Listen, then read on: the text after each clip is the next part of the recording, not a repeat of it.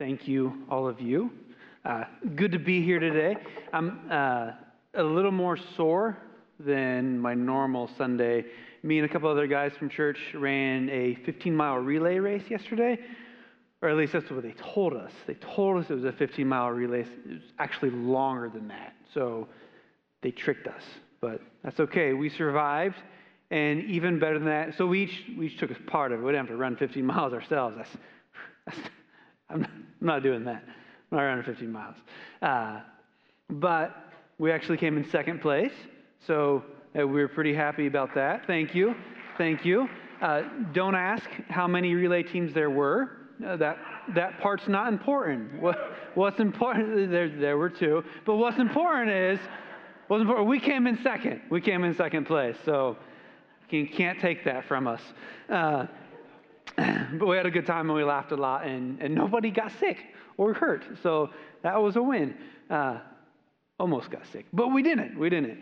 Uh, oh, so, anyways, yeah, it's, it's, good to be here today.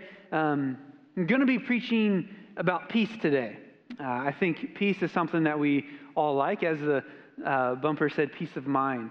I think it's something that is important to all of us, probably helpful to all of us. Um, and as this time, as we get ready to enter into the holiday season with Thanksgiving and Christmas, and it's supposed to be festive and celebratory and Jesus, and but it's also chaotic and stressful and stuff. Just lots of stuff that goes on with this season. So we'll be talking about peace today. And when it comes to peace, there's this interesting thing that goes on the Bible. It almost if you look at it just on the surface, it almost seems like the Bible's contradicting itself. it's not, but if you were to look at it just on the surface, it almost seems like it does. In Philippians, you have Paul telling us that uh, the God of peace will give us peace that passes all understanding, and will guard our hearts in Christ Jesus. And yay, that sounds good. And in the Gospels, you have Jesus telling us, in this world you will have trouble. So which is it? Like, is it we will have peace or we have trouble? Like, I, I like the one a lot more than I like the other, but, but I think it's not a contradictory thing. In my opinion, it's, peace, is, peace is different than we think it is. The peace that God promises us isn't the peace that means everything around us is going, going, really, going really, really well. There's a lack of conflict, there's a lack of, lack of struggle, a lack of strife. The peace that God promises us is much deeper than that. So we'll talk about that today. And then we'll talk about three things we can do that'll help us get there. Just three, because that's the way my mind works, and anything beyond three, I forget. I can't remember anything past three. That's the end. That's all I have. Uh, but this sermon, even though I've known for a couple weeks I was going to be preaching on this sermon, this sermon is probably one that started, God started working with me on about five years ago when my mother unexpectedly passed away at the age of 50 from a heart attack. And the peace that I thought I had in my life, it kind of fell apart. And it, it wasn't what I thought it was. But through that thing, God has brought me, it helps teach me, continuing to teach me a different level of peace, a different level of trust in God, a different level of closeness to Him. So we'll talk about that today. Turn with me in your Bibles to Psalm chapter 29. Psalm chapter 29, and all of our readings today will be in, in the Psalms. And this one, like the rest of them we'll read today, are Psalms of David. May the Lord give strength to his people. May the Lord bless his people with peace. And again, that's a thing that we want in our life. And again, if we were looking at this as, as nothing more than peace apart from struggle, then it would be easy to say that maybe God didn't answer this prayer for David because David's life was anything but peaceful if you look at on just on the surface. And again, some of that was his own doing, his own mistakes and his own failings, and some of it was just the nature of the role that God had placed him in.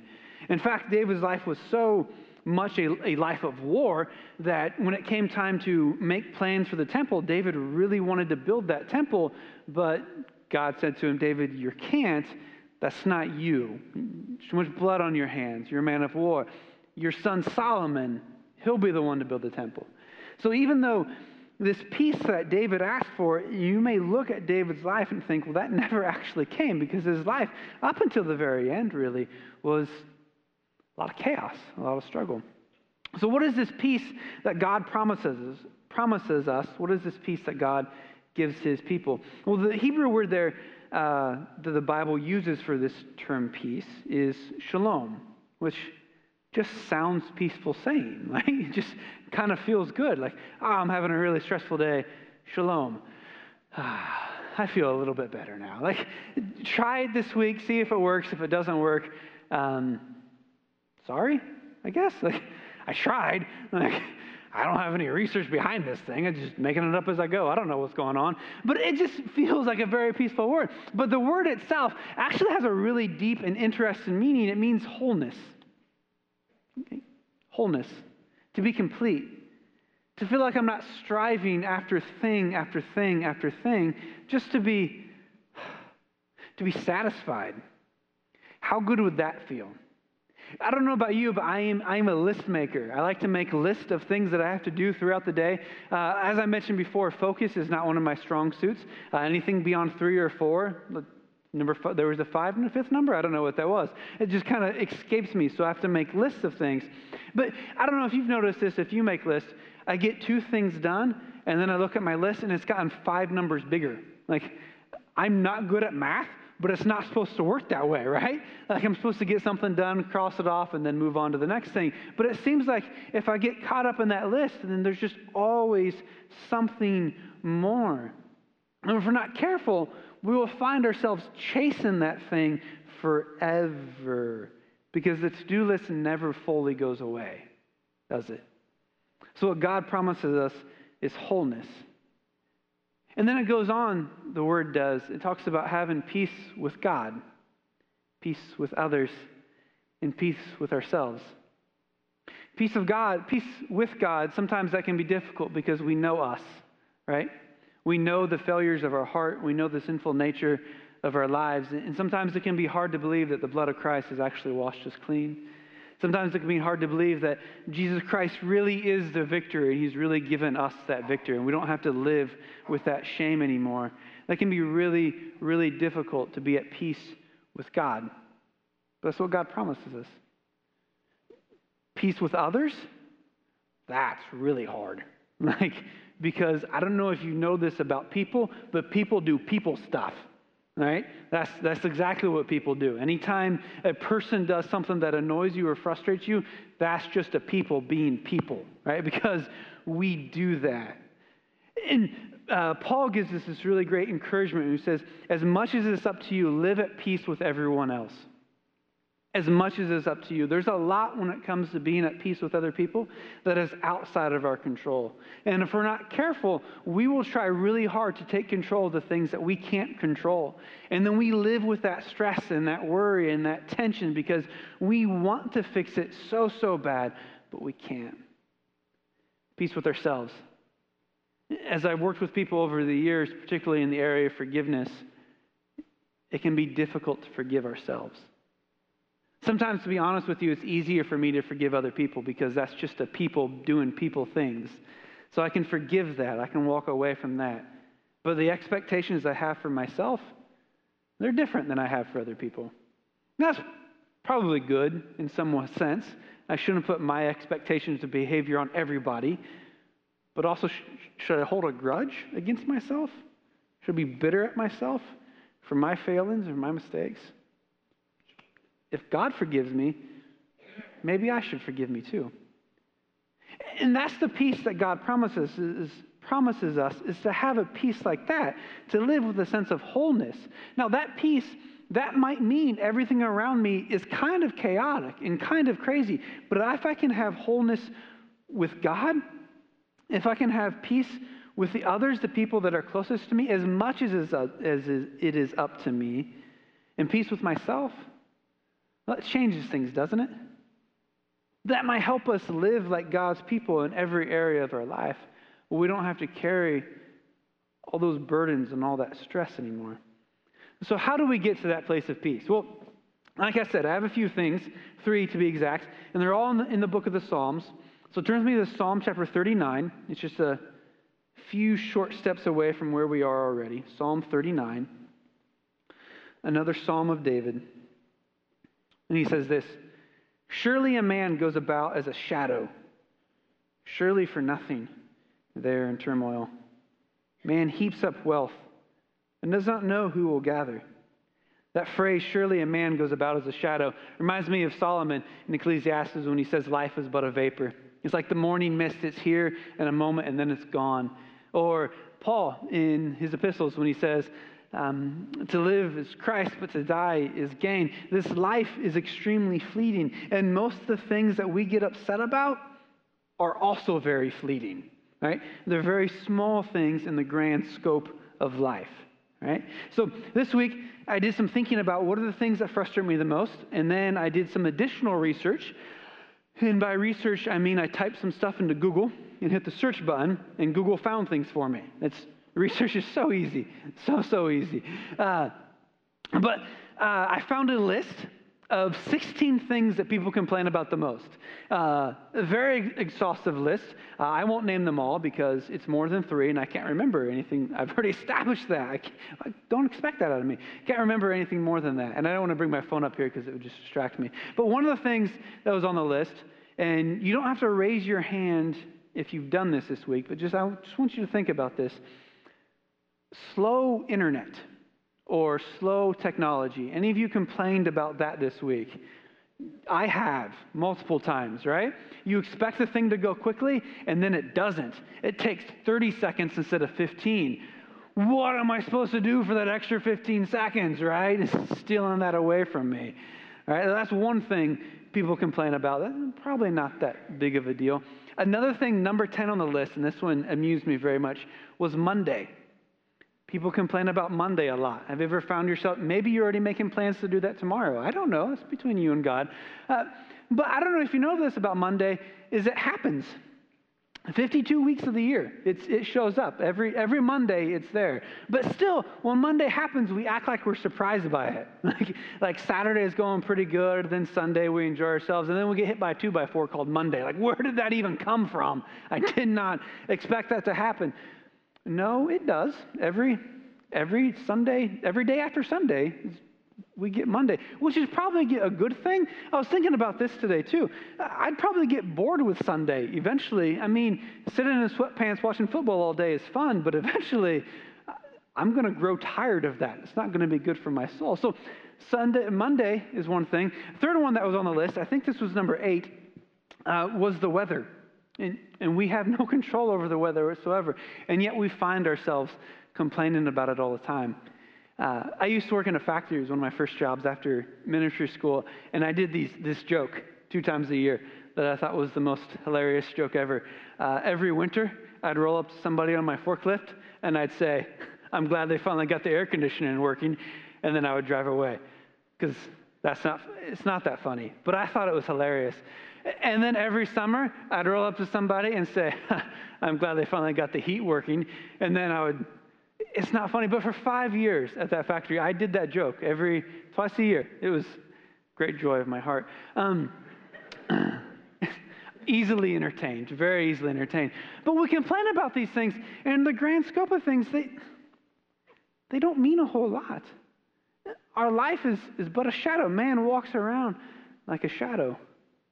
I think one of the things that's helpful if we're going to live with a sense of peace is do I really need to be stressing about that thing? In fact, I would suggest that the majority of the stress that happens in our life is not because of the experiences in our life, because of how we're responding to those experiences. There's a lot that happens to me on a daily, weekly, and a monthly basis that I can't control. I have no control over that stuff whatsoever. I can't make it happen. I can't stop my kids from getting the flu. I can't stop my vehicle from breaking down. There's a lot of things that I can't control. But my reaction, whether or not I choose to trust God in spite of the circumstances, that I can control. And yet, so often, I find myself, and maybe you do too, causing more stress for myself just because of my perspective because I have a faulty perspective on the thing. So if we can change our perspective and focus on the things that we can control, and focus on our relationship with God, maintaining that wholeness with Him, I think that'll help us experience a greater degree of peace in our life. Second one is honesty. Number one was perspective. Number two is honesty. Philippians, sorry, not Philippians, Psalm chapter 38, verses 8 and 9. David says this I am feeble and crushed. I groan because of the tumult of my heart. Ever felt that way? Ever felt feeble and crushed? And maybe you didn't use the word tumult to describe it because it's not a word we use very often. Fun little assignment today, this week. Maybe throw that in in a few conversations, see what happens this week. Even though we don't use it, I think we know exactly what it means it's chaos and frustration. Sometimes that's where it feels like life is. Verse 9 O Lord, all my longing is before you. My sighing is not hidden from you. In these verses and throughout the Psalms, really, you see David being completely and radically honest with God, just laying everything out before Him. God, I am crushed. God, I am angry. One moment he's praying for his enemy's teeth to be crushed. Right? He's completely and totally honest with God. In the Psalms, they have this interesting flow to them. As I've been reading through them, usually it starts with, This is really, really bad. I'm in tumult. I'm angry. I'm frustrated. I feel hopeless and abandoned. And then by the time you get to the end of the psalm, it's, But I will trust in you, my Lord. I will not lose faith in you. I will keep trusting in you. There's this interesting flow that happens. And I think that when we are honest with God and we get that stuff off of our chest, then we actually find healing. And we actually find the peace that we need in spite of our circumstances. Because then that thing's not holding us up anymore. It's not eating us up from the inside. And I think if we're going to be talking about honesty, I don't know if this is true or not, but it seems this way. It seems like, for the most part, maybe men have a more difficult time being honest? Maybe. Maybe we hide our emotions. Maybe we hide our thoughts. Maybe we hide our feelings a little bit more than others do. And for David, I don't think it was just honesty with God. If you read through 1 Samuel, you see this amazing relationship, relationship between David and Jonathan, where there is this, this deep sense of trust and brotherhood between the two of them. Where when it comes David finds out that Jonathan has died, David is heartbroken. He's weeping and he's falling apart on the inside. You don't respond like that unless you have a deep relationship with somebody, unless you've taken some time to be honest with them and they've taken some time to be honest with you. So David had that in his life. He also had this guy named Nathan in his life who was willing to be brutally honest with him. After David's mistakes with Bathsheba and the affair and the death of Uriah and the death of their son, after all of that, Nathan comes to David and says, David, you've sinned. You've fallen away from God. You are that man, are the words that Nathan uses. David had people in his life that were honest with him and helped him see his blind spots. And that's really, really difficult. But if we're going to experience peace, then we need that kind of honesty, don't we? We can't carry that stuff with us forever. So maybe for this week, maybe it's just the step of trying to be honest with somebody close to you. Or maybe it's being that person for somebody else, being that person that's just there. And is you are willing to be the hands and feet of Christ in that moment and let them share with you what's actually going on in their life. But we need that kind of honesty because the more we try to bottle it up, stronger its hold on us. And the further and further it pulls us away from God. So, number one was perspective. Number two was honesty. Number three is just a relentless trust in God. Psalm chapter 40. Psalm chapter 40, verses 11 and 12. David says this As for you, O Lord, you will not restrain your mercy from me. Your steadfast love and your faithfulness will preserve me. For the evils have encompassed me beyond number. My iniquities have overtaken me, and I cannot see. They are more than the hairs of my head. My heart fails me. But David begins that with, As for you, O Lord, you will not restrain your mercy from me. Your steadfast love and faithfulness will ever preserve me. David doesn't go into this difficult situation thinking it's all him by himself. There's this relentless trust in God. Even though it may not make sense, even though his iniquities are, are overtaking him, his enemies are more than the hairs on his head. David is still continuing to trust in God, regardless of what the situation is, regardless of where the circumstances are. If we're going to be people that experience God's peace, that shalom that He promises us, then there has to be a willingness in us to trust in God, even though it doesn't make sense.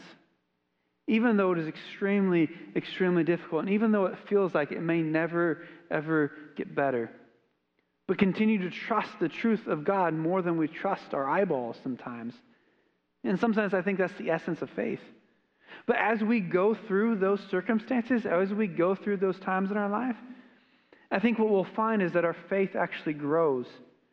And with each challenge that comes our way, it becomes a little bit less difficult. Not easy, and maybe not even easier, but it becomes a little bit less difficult to maintain that trust, maintain, to maintain that sense of peace in God. I know for me, I mentioned my mother's passing over five years ago, and that was a moment in time extended beyond a moment that I felt like my peace was shattered.